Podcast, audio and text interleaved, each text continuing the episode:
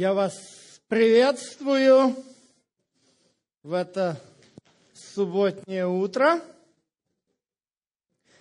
И, как уже было объявлено, э, мы продолжаем цикл проповедей, которую мы начали в прошлую субботу. Мы поговорили о Хел Авине. Да, я думаю, что вы уже даже те из нас, кто не знает разницу в написании, понимают, почему я именно так его назвал с буквой «И». И в этом есть определенное, ну, для христиан, э, ну, что ли, облегчение. Потому что большинство христиан мы уже говорили, есть некоторые, которые начинают поддерживать этот хел авин, вот, но большинство э, христиан, они э, понимают, что это дьявольщина. С Крисмосом все обстоит намного запутаннее. И я именно подчеркиваю это слово, confusing, запутано, потому что очень трудно отделить истину от сказки. Именно поэтому стоит немножко поговорить о том, какие ассоциации вызывает у нас слово Рождество, да? Начнем с того, что у нас в наших культурах даже разный язык в этом плане. Вы видите, я специально сделал перевод правильный, потому что Рождество по-русски – это не Крисмас. Давайте разберемся. Но я вам скажу ассоциации, да? Для тех из вас, кто жил в России, объясните молодежи, что вот это такое нарисовано. Вы не знаете? Это ряженые. Это колядки, да? Э, к сожалению, да, э, мы э, привыкли вообще по православному календарю, да, к юлианскому, к 7 января. Вот и вот, вот с такими вещами мы сталкиваемся, когда, вы помните, в наших городах, особенно там, где города поменьше, я вам скажу честно, я жил на Западной Украине в маленьком городке, в 70-е годы мы этого, мы понятия не имели, что такое Рождество. Вдруг я, понимаете, вижу вот эти вот, извините, толпы ходят, хорошо выпившие, вот, играют там на гармошках, понимаете, да? И спрашиваю, что это? Это Рождество Христово. Друзья мои, вы понимаете, это confusion. Вы понимаете, какой confusion? Это что-то имеет общее с рождением Иисуса. Понимаете, в чем проблема? Рождество, да, люди понимают – родился Иисус, но при чем здесь это? Вы видите, где у нас проблема? Ну, давайте посмотрим для тех, кто знает украинский, вот, свои традиции. Вот, тут Різдво, такое слово. Знаете, что они будут сейчас делать? Они будут посівати, посівати, да? разбрасывать. Я, я для, для молодежи объясню, что такое посеваты. Это аналог хэллоуинского трикотритания. да? Только у нас это делается вместо Хеловина, это в народе украинском делается на Рождество. Приходят, делают по-украински, есть такая кутяя до конца с маком. Она еще обладает таким немножечко, знаете, потому что мак, она же обладает немножечко наркотическим действием. Понимаете? Это христианский праздник, друзья мои. Ну, давайте посмотрим. Это все Россия, это все наша Родина. Давайте разберемся с Западом. Вот у нас что такое Кристмас. Вы видите? Это совершенно другое слово. То есть для тех, кто хочет понимать английский, Рождество – это nativity, а Christmas – это место Христова. Но страна, в которой мы живем, интересная страна. Если мы говорим в католической традиции, вот тут я нашел красивую мессу, которая проводится в Ватикане – Э, в ночь на 25 декабря, то обычно в народе, если набрать в гугле «Крисмас», ну вот что вы найдете. Вопрос на засыпку. Какой предмет из этого интерьера напоминает вам или ассоциируется с рождением Иисуса? Друзья мои, это серьезная проблема. Это серьезная проблема. Я вам скажу честно, сердце кровью обливается у меня, когда приходишь вот в эти дни и видишь, например, церковь, украшенная вот таким же интерьером, и большие коробки с подарками, вернее, ну типа подарки. Понятно, что они пустые, но вы понимаете, друзья мои, я должен вам сказать, для этой страны Рождество очень существенное. Вы знаете, что товарооборот, количество продаж в эти месяцы между Тhanksgiving и Крисмосом сопоставимо с размерами военного бюджета. Знаете сколько? Полтриллиона долларов.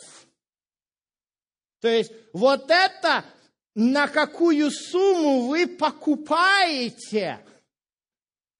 Вы знаете, оно так притягивает – я не знаю, я еще здесь не, не имел времени заходить на шопинг-моллы.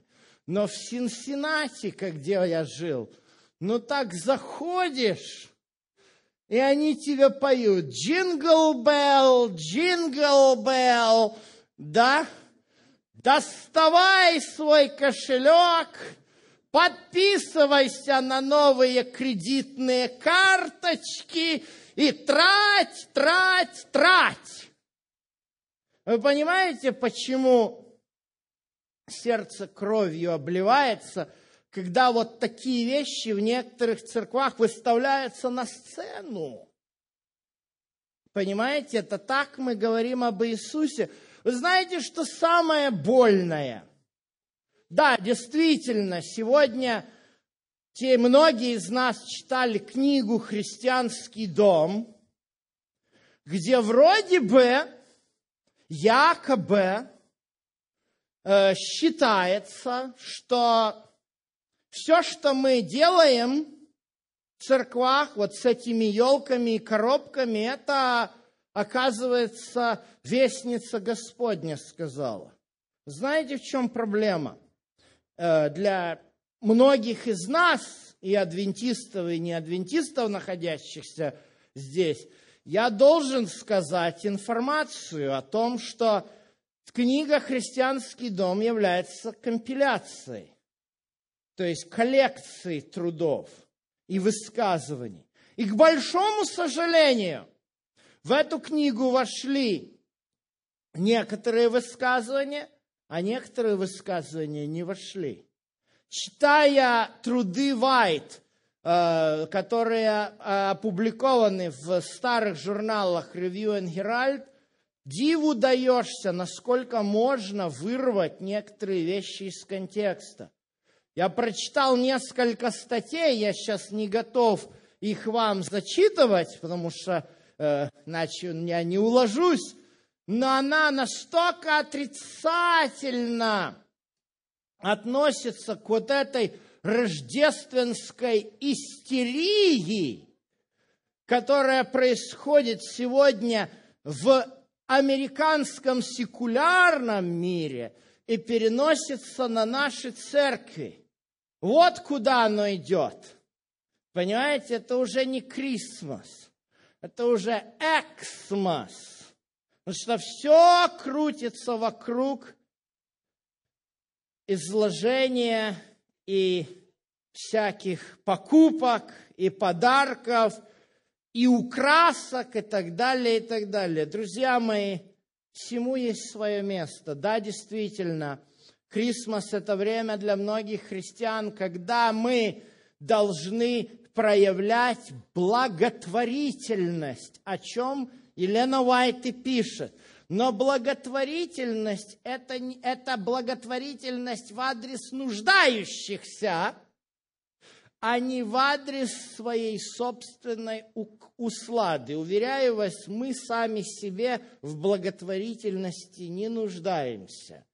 Всякая благотворительность, направленная по отношению к самим себе, является эгоизмом, а не благотворительностью. Но, друзья мои, это лишь только краткая проблема, которая сегодня, в общем-то, понимается. Да, действительно, мы понимаем, что Иисус не родился 25 декабря кстати говоря, этот, эта дата была конкретно установлена католической церковью, а, точно так же, как э, воскресенье, первый день недели был заменен а, на седьмой день недели. Я хочу адресовать сегодня проблему, которая более глубокая. Как вообще мы понимаем историю рождения Иисуса?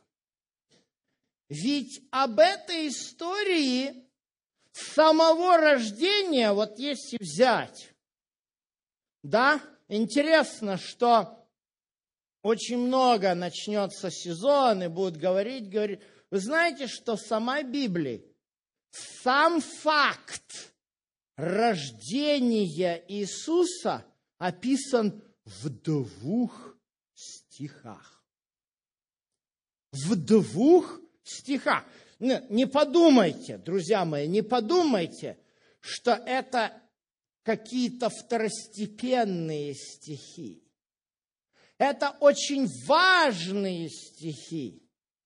Как написано э, в первом послании Тимофея 3,16, «Великая тайна благочестия! Бог явился во плоти».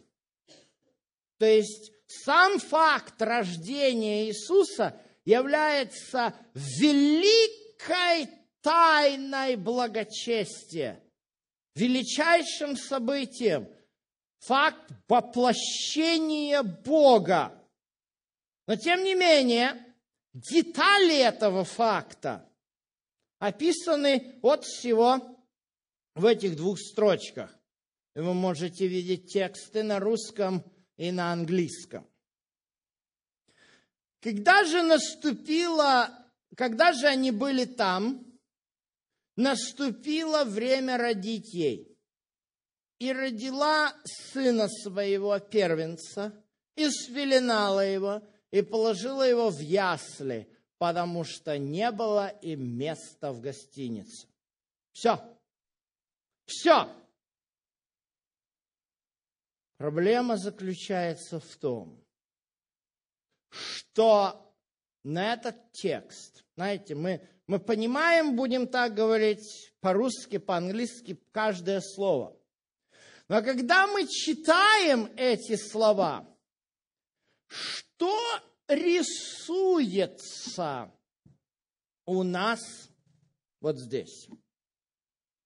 Вот это проблема. Насколько наше отношение к факту рождения Иисуса является действительно воистину библейским. Насколько наше понимание того, что произошло в городе Вифлееме, основано на Библии, а не является плодом традиции и практически превратились э, в сказки. Вот давайте посмотрим, как древние художники рисовали нам этот факт. Это, конечно же, перед вами православная э, греческая византийская традиция. Вот, вы видите ее хорошо по вот этим вот характерным нимбам. А, что вокруг непонятно, но интересно, что вот младенец Иисус, видите, какая-то интересная такая корзиночка, да, ну и тут ослик с коровкой. Да, и вот идея вот этих осликов и коровок, да, она явно прослеживается. Это тоже православное э, изображение, и тоже интересно, вы видите, куча всякого символизма такого мистического. Но здесь чуть поменьше мистики, а, но тоже интересно. Обратите внимание, видите, что это такое? Знаете, что это такое? Это православные церкви лампады. Это лампады. То есть, видите, каждая культура и конфессия дает определенную интерпретацию вопроса. А вот как вам насчет вот такого варианта симбиоза? Оказывается, в глазах некоторых художников, да, Иисус таки действительно под разукрашенной елочкой родился. Друзья мои, это серьезно. Знаете, почему это стало серьезно? Мы можем шутить, мы можем говорить. Вы знаете, я бы так не говорил, если бы сейчас я не сидел и думал, что я буду рассказывать моему ребенку. И как я буду моему сыну сегодня представлять библейскую истину. Друзья мои, вы знаете лучше меня, у многих из вас не один ребенок был двухлетний, да? Вы понимаете, насколько в этом возрасте э, человеческий ум восприимчив и насколько в этом возрасте человек не в состоянии еще определиться, это сказка или нет. Я вам уже говорил про, про Санту. Удивительно. В прошлом году слушал интересную вещь, а, как дети еврейские, оказывается, тоже пишут Санта-Клаусу письма. Понимаете? 5-6 лет еврейскому ребенку. Это еврейский ребенок, а пишет письма Санта-Клаусу. Друзья мои, вы воспитаете вашего ребенка на сказке, он будет верить в эту сказку лет до 7-8. Потом 8 лет, когда в школе будет, ему расскажут, что вот этот Дед Мороз, это дядя Петя, с соседнего двора нарядился, он это все поймет и скажет вам, мама, в вашей церкви Библия – это сказка. Вы понимаете, в чем проблема и чего я боюсь? И я этого страшно боюсь, когда происходит Понимаете, можно много говорить о дате, мы об этом еще скажем и так далее. Но я хочу, чтобы у вас это врезалось. Родители, дедушки, бабушки. Вот так вы смешаете в голове вашего ребенка к подростковому э, возрасту у ребенка образуется каша – которую он просто выбросит на мусорку и скажет, мама, папа, сто лет мне ваша вера нужна. И это, друзья мои, происходит. Это происходит. И проблема в том, что смешение, вот в этом опасность, которая нас подстерегает каждый декабрь. Это опасность в том, что есть где-то вот в культурных традициях правда и есть ложь. Вы знаете, что это такое? Это рождественский вертеп. Вертеп – это традиционное западное европейское представление, кстати, оно и на Украине – вот, э, любят вертеп. Это, о, посмотрите, обратите внимание. Знаете, кто это? В такой рыцарской одежде. Это царь Ирод. Ну, это в Евангелии есть. А вот это кто стоит в таком хеловинском костюме? Это тоже, оказывается, рождественский персонаж. Это вот смерть с косой, понимаете? Вот. Понимаете, что получается? Разыгрывается вот это рождественское, вернее, извините, вот он, царь Ирод, да, вот это вот э, стражники, которые младенцев убивали. А знаете, кто вот это такой в виде чертика похож? Это злой еврей-ростовщик. Понимаете, что? Что можно намешать. Друзья мои, весь второго ангела говорит, пал, пал Вавилон. Это серьезная вещь, друзья мои. Серьезная вещь. Потому что намешаем в голове наших детей, потом не размешаем. Потом оно выбросится это, изрыгнется наружу. Это Вифлеем сегодня. Это известное сооружение, одна из самых старых церквей, которую императрица Елена поставила якобы на месте, где родился Иисус. Императрица Елена – это мать Константина. То есть ну, старейшие постройки относятся здесь к пятому веку. Вот. Хотя сама вот эта неф, вот этот вот главный, он немножко перестроен, его достраивали крестоносцы. Вот. И если двигаться вот по этому коридору, построенному в крестоносском стиле, видите, тут полнейшее намешание. Вот это католический стиль, вот там вот вы видите одновременно э, э, совершается, ну то есть делят этот алтарь э, греческая православная и армянская православная церковь.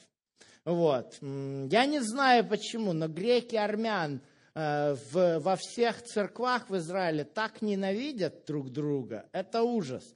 Они устраивают такие потасовки, причем зачастую публичные.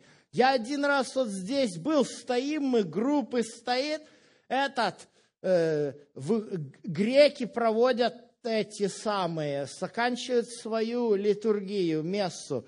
Подходит армянин, монах, тебе пора заканчивать.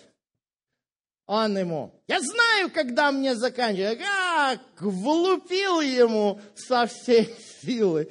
И вот это вот, понимаете, богослужение превращается в потасовку. буквально монахи, чернцы с одной стороны, с другой, стенка на стенку, на глазах туристов. Понимаете?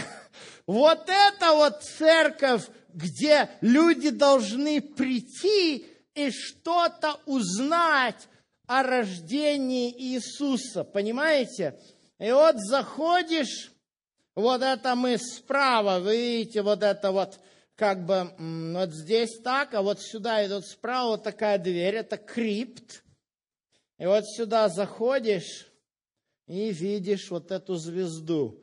И наблюдаешь, как люди стоят. Иногда приходится стоять несколько часов.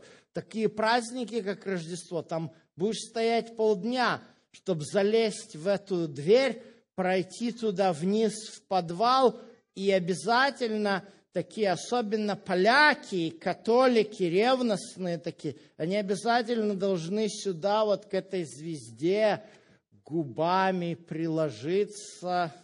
Они в этом видят особое священнодействие. Друзья мои, серьезные проблемы. Серьезная проблема. Где библейская истина? Ну что ж, давайте немножко разберемся что такое ясли, что такое гостиница и что, собственно говоря, произошло. В первую очередь давайте посмотрим понятие ясли. Ну, начнем с того, что речь идет о том, что она положила его в ясли. Друзья мои, Сегодня, если мы посмотрим ясли, они могут выглядеть вот так. Ясли – это кормушка для животных. К большому сожалению, наша интерпретация этого вопроса начинает разбираться в фантазии. Где ясли находятся? В хлеву. Понимаете, что у нас? Вот. Значит, получается, и я, кстати говоря, должен сказать, многие из вас, может быть, кто читает великую э, книгу «Желание веков» на русском языке, видят этот перевод, абсолютно неверный перевод, что Иисус оказался рожденным в хлеву. Э, дело в том, что есть огрехи, в переводе трудов Вайт на русский язык, особенно я их видел при переводе «Желание веков», там написано по-английски «rugged crude building». Я думаю, что у многих из вас здесь достаточно знаний английского языка, чтобы понять, что rugged crude building – это не хлев – переводчик имел хорошие намерения, но он сделал интертрепацию вопроса. Ну, самые наилучшие намерения. Но понимаете, это говорит, вот этот перевод говорит мне о том, насколько укоренились определенные представления. Вы понимаете? Идет, подумайте, идет женщина с мужчиной по улице, у женщины явно схватки, отходят воды, а ее в хлев кто это сделает? Где? Понимаете? Даже в сегодняшнем жестоком мире, друзья мои, вот подобную интерпретацию я вам скажу, как еврей и как другие евреи это читают. Вот подобная интерпретация, что воспринимается как самое антисемитское высказывание. Гнусные, поганые евреи, да Какая разница, кто эта женщина? Женщину, у которой схватки отходят воды, запихали рожать в хлев. Да где же это делается? Да нигде это не делается. Вы понимаете, как рисуется вообще картина? Серьезный вопрос, друзья мои. как мы воспринимаем то, что происходит.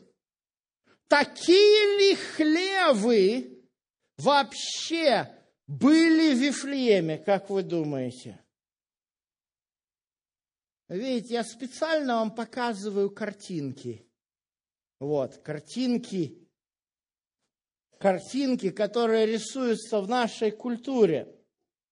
Давайте нарисуем библейскую картинку.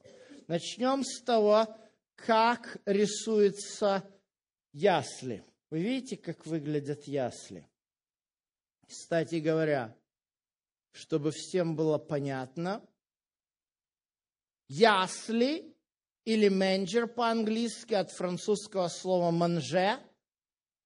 Ясли я не знаю откуда в русском языке, я знаю в украинском языке есть э, такой э, э, писатель Панас Мырный, который написал произведение, называется «Хиба ревуть воли, коли ясла повни». Вот, э, ревут ли валы, когда у них то есть ясли наполнены, то есть речь идет о том, что сюда кладется корм для животных. Вопрос, где эти такие ясли могли находиться? Ну, давайте посмотрим прежде всего на Вифлеем. Вот как выглядит Вифлеем сегодня. Бетлехем, дом хлеба. Действительно, в Иудее, которая немного пахотной земли, район Вифлеема является действительно местом, где можно выращивать э, что-то, и пасти овец, и даже выращивать оливы.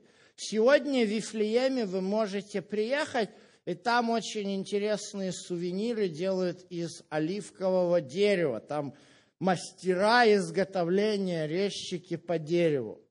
Ну что ж, давайте вернемся к Библии и посмотрим контекст. На английском языке, я думаю, что по-русски мы тоже это сможем понять. И это случилось в дни, когда вышел э, э, указ Цезаря Августа, что все в мире э, должны были записаться, естественно, с целью регистрации налогов. И эта перепись случилась, когда Квериний был губернатором Иудеи и приказали, что все должны быть зарегистрированы в своем родном городе. То есть, естественно, оба и Мария, они своим э, происхождением от рода царя Давида, от царского рода Давида, и Иосиф, они происходят от царского рода Давида. Кстати говоря, в Назарете семья Давида поселилась э, по выходе из Вавилонского плена, потому что семья э, сильно увеличилась, и в Вифлееме просто не было возможности прокормиться. И поэтому Назарет это было, как бы получилось как? Когда из Вавилонского плена возвращались Зарававель, вот первые э, вернувшиеся, то они, конечно же, попали в Вифлеем. А уже те, которые впоследствии возвращались, а у нас есть э, свидетельство известного э, историка церкви отца Африкана э, о том, что Иисус принадлежал вот к, вернее, и, и Иосиф, и Мария принадлежали к, той, к тем семьям, которые возвращались позднее – им уже некуда было деваться в Вифлееме, и поэтому они фактически основали деревушку Назарет в Нижней Галилее. Но, естественно, Приписаны они были к Вифлеему. Поэтому здесь не один Иосиф с Марией шли. И нужно понимать, насколько нелепая эта идея, что, дескать, э, э, их там в Вифлееме пинали ногами в хлев, они там же все родственники. Они там все родственники. То есть это не чужие люди пришли в город. Вопрос, когда это делать? Когда можно провести эту запись? Вы понимаете, если сегодня взять по э, Гуглу, э, то вы обнаружите, что от Назарета до Вифлеема расстояние вам покажет около 130 километров. 130 километров. Сколько это дней пути? Как минимум три. То есть, чтобы человек пошел, записался, ему нужно как минимум 10 дней. Ну, грубо говоря, две недели, потому что в субботу он никуда идти не будет. Правильно? Как вы думаете, две недели путешествия, когда можно совершить в той экономике? Летом, когда у тебя урожай поле? Нет. Или зимой, когда может лить дождь так, что на сегодняшний день, если сильное выпадение дождей, вот, даже сильнее, что у нас, э, вот, в Портленде говорят, выпало двух, э, два инча осадков за день пару дней назад, да, вот, не знаю, как у вас. Но в Израиле просто может пойти селевой поток, потому что дожди очень обильные, поэтому это очень небезопасно в такой дождь. Можете себе представить, да, я иногда вижу мотоциклистов на хайвее, в дождь. А вы представьте себе сосликом пешком вот в такой дождь, как у нас идти. Это просто назад не дойдешь, заболеешь пневмонией и умрешь. Элементарно. Поэтому когда это можно? Только под конец урожая. Окно, окно очень маленькое, всего месяц. То есть поэтому, поэтому э, Люди могли это сделать только в один промежуток времени. Это Суккот. Суккот. Праздник пожатвы последних э, плодов или праздник Кущи, когда они могли отправиться. Вот давайте посмотрим на карту. А, вот смотрите, у нас, вот у нас Назарет. Вы видите, как дорога идет. Если вот этой дорогой идти прямой, вот, или через долину, вот таким образом окажешься в Иерусалиме. Отсюда до Вифлеема недалеко. Недалеко. То есть, получается, им надо было на Сукот прийти, отпраздновать его, а потом можно было сходить в Вифлеем. Небольшая проблема. А на Суккот идут все паломничества совершают. Так? Хорошо. Некоторые говорят о том, что Иисус родился на Суккот. Вот. Тоже не совсем верно. Я, может быть, уже это упоминал. Потому что, опять же, им нужно было зарегистрироваться. То есть решать проблему – с государственным каким-то офисом. Восемь дней Сукота все закрыто. Восемь дней Сукота все закрыто. То есть они явно отпраздновали неделю кущей в Иерусалиме, после чего они направились э, решать дела. И вот дальше у нас идет текст. Я еще раз показываю вам пятый текст чтобы записаться с Марией, его обрученной женой, которая была уже с ребенком. А, и было, что когда они были там, ее дни рождения, э, дни ее были, э, как сказать, исполнились, э, чтобы она родила. И она родила своего первенца, сына, и замотала его в, пель, в пелены, как сказать, пеленки, и положила его в ясли, потому что не было э, места в гостинице.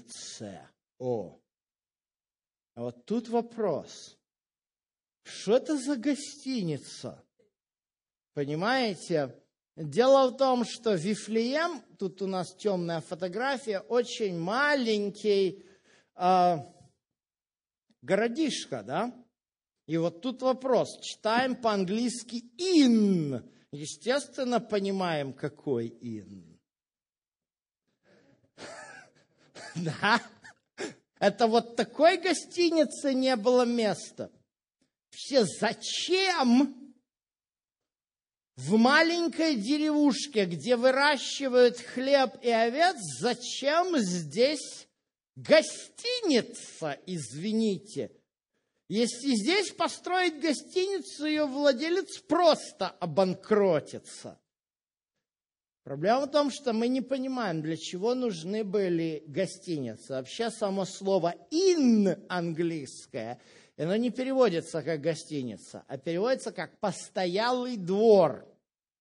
Да? То есть вот что имелось в виду. Смотрите, перед вами Google Map – и вот у нас Вифлеем, а вот у нас Иерусалим. А если посмотреть, вокруг идут паломнические дороги. Где-то вот в таком радиусе от Иерусалима находятся постоялые дворы. Один из таких постоялых дворов находится в трех километрах от храма со стороны Ерехонской дороги. Там мы знаем, что только там он мог находиться, потому что там есть источник воды. Этот постоялый двор известен как постоялый двор доброго самарянина. Теперь становится понятно, наверное, что произошло. А произошло следующее – произошло то, что Иосиф с Марией из Иерусалима направились в Вифлеем. Естественно, мы понимаем, что в то время не было медосмотров, невозможно было посчитать и точно узнать. И когда началось, тогда началось. Понимаете, они попробовали зайти на постоялый двор – а там не протолкнешься.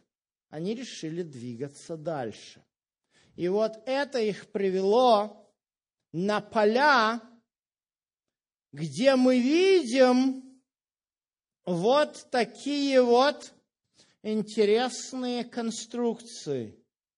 Именно вот это можно назвать crude ragged building, не правда ли? Друзья мои, это не что иное, как пещерное сооружение. В том районе действительно было очень много пещер. Э, никаких хлевов, никаких подобных конструкций, которые я вам показывал на картинке, напоминающим э, фермерские дома, мы не видели. Но вот подобные вещи были. Вопрос, для чего они использовались и почему в такой пещере находились ясли, кого там кормили. Библия нам интересным образом описывает, что происходит дальше. Написано в том месте, в той стране были пастухи, которые охраняли стада ночью. Что это были за пастухи? Друзья мои, если мы посмотрим исторические сведения, мы обнаружим, что именно вот на таком, в этих полях, на этих полях, всего в пяти милях, десяти километрах от храма, располагались угодья, на которых выращивались овцы, которые рождали ягнят и поставляли их в храм. Вы понимаете, почему? Согласно записанному в книге Исход, 29 глава, на жертвеннике нужно было приносить э, двух агнцев утром и вечером. Да? То есть получается как минимум 700 агнцев только на ежедневное служение. Плюс субботу это удваивается, в новомесяче это удваивается, а на праздники такие, как Суккот, там еще больше. То есть в среднем храму нужно было получить однолетних агнцев около полутора тысяч голов. Теперь, я думаю, вы поймете, почему вот эти пещеры использовались. Они использовались пастухами. Кстати говоря, это были несколько левитских семей, которые занимались выращиванием овец. Вот, это были левиты. Теперь вы понимаете, почему, для чего нужна была эта пещера и почему туда ставили кормушки. Овечка, когда ей надо было родить, отправлялась сюда. А согласно левитскому закону, книга Левит, сказано, что восемь дней агнец должен находиться при овечке. Я надеюсь, теперь вы понимаете, что произошло. Понимаете, почему сердце мое болит? Когда открываешь сегодня для самых маленьких вот эти субботние школы и видишь, ну, хорошие, красивые истории, нормально, только доходит до рождения Иисуса, сразу начинается лепить туда какие-то зеленые растения, вместе с ними зоопарк домашних животных. Друзья мои, у нас родился Агнец Божий – а не зоопарк домашних животных. Мне больно, мне больно, когда вот это вот каждый год начинается самым маленьким – вот таким вот образом подаваться. Естественно, что ребенок, а, конечно, коровка, конечно, ослик, конечно, верблюдик. Вы понимаете, что мы вкладываем? Мы вкладываем традицию в голову ребенка, который еще не в состоянии с кафедры услышать, где есть библейская истина, а где есть традиция. Вот она проблема, друзья мои. Вот она проблема. Да, действительно, мы можем что-то для наших братьев христиан, это хорошее время, это хорошее время, чтобы как-то свидетельствовать этим секулярным христианам. Я этот аргумент понимаю. Но, друзья мои, нам нужно свидетельствовать об истине, а не выдавать вот эту традицию. Если же мы идем и совершаем благотворительную акцию, ну зачем надевать красные шапки при этом? Вы понимаете, при чем здесь красная шапка Санта-Клауса? Если мы хотим рассказать людям о воплощении Бога, о рождении Спасителя мира – Давайте будем рассказывать об этом. Кстати говоря, можно было об этом начинать рассказывать две недели назад. Именно тогда, когда родился Иисус. Ну, не, не в датах вопрос, друзья мои, в сути вопрос. В сути вопрос. Чему мы следуем? Библейской истине, которая рассказывает нам о том, что в Вифлееме родился никто иной, а Агнец Божий.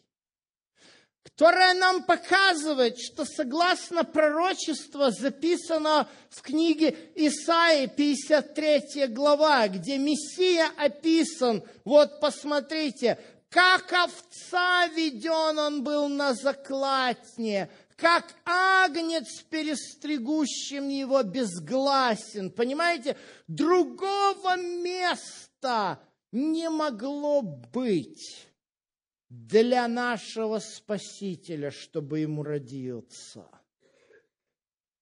Он родился там не потому, что поганые, жестокие люди отправили бедную молодую женщину рожать в хлев – а Господь позаботился, чтобы с самого момента рождения мир увидел о том, что родился Агнец Божий, который берет на себя грех этого мира.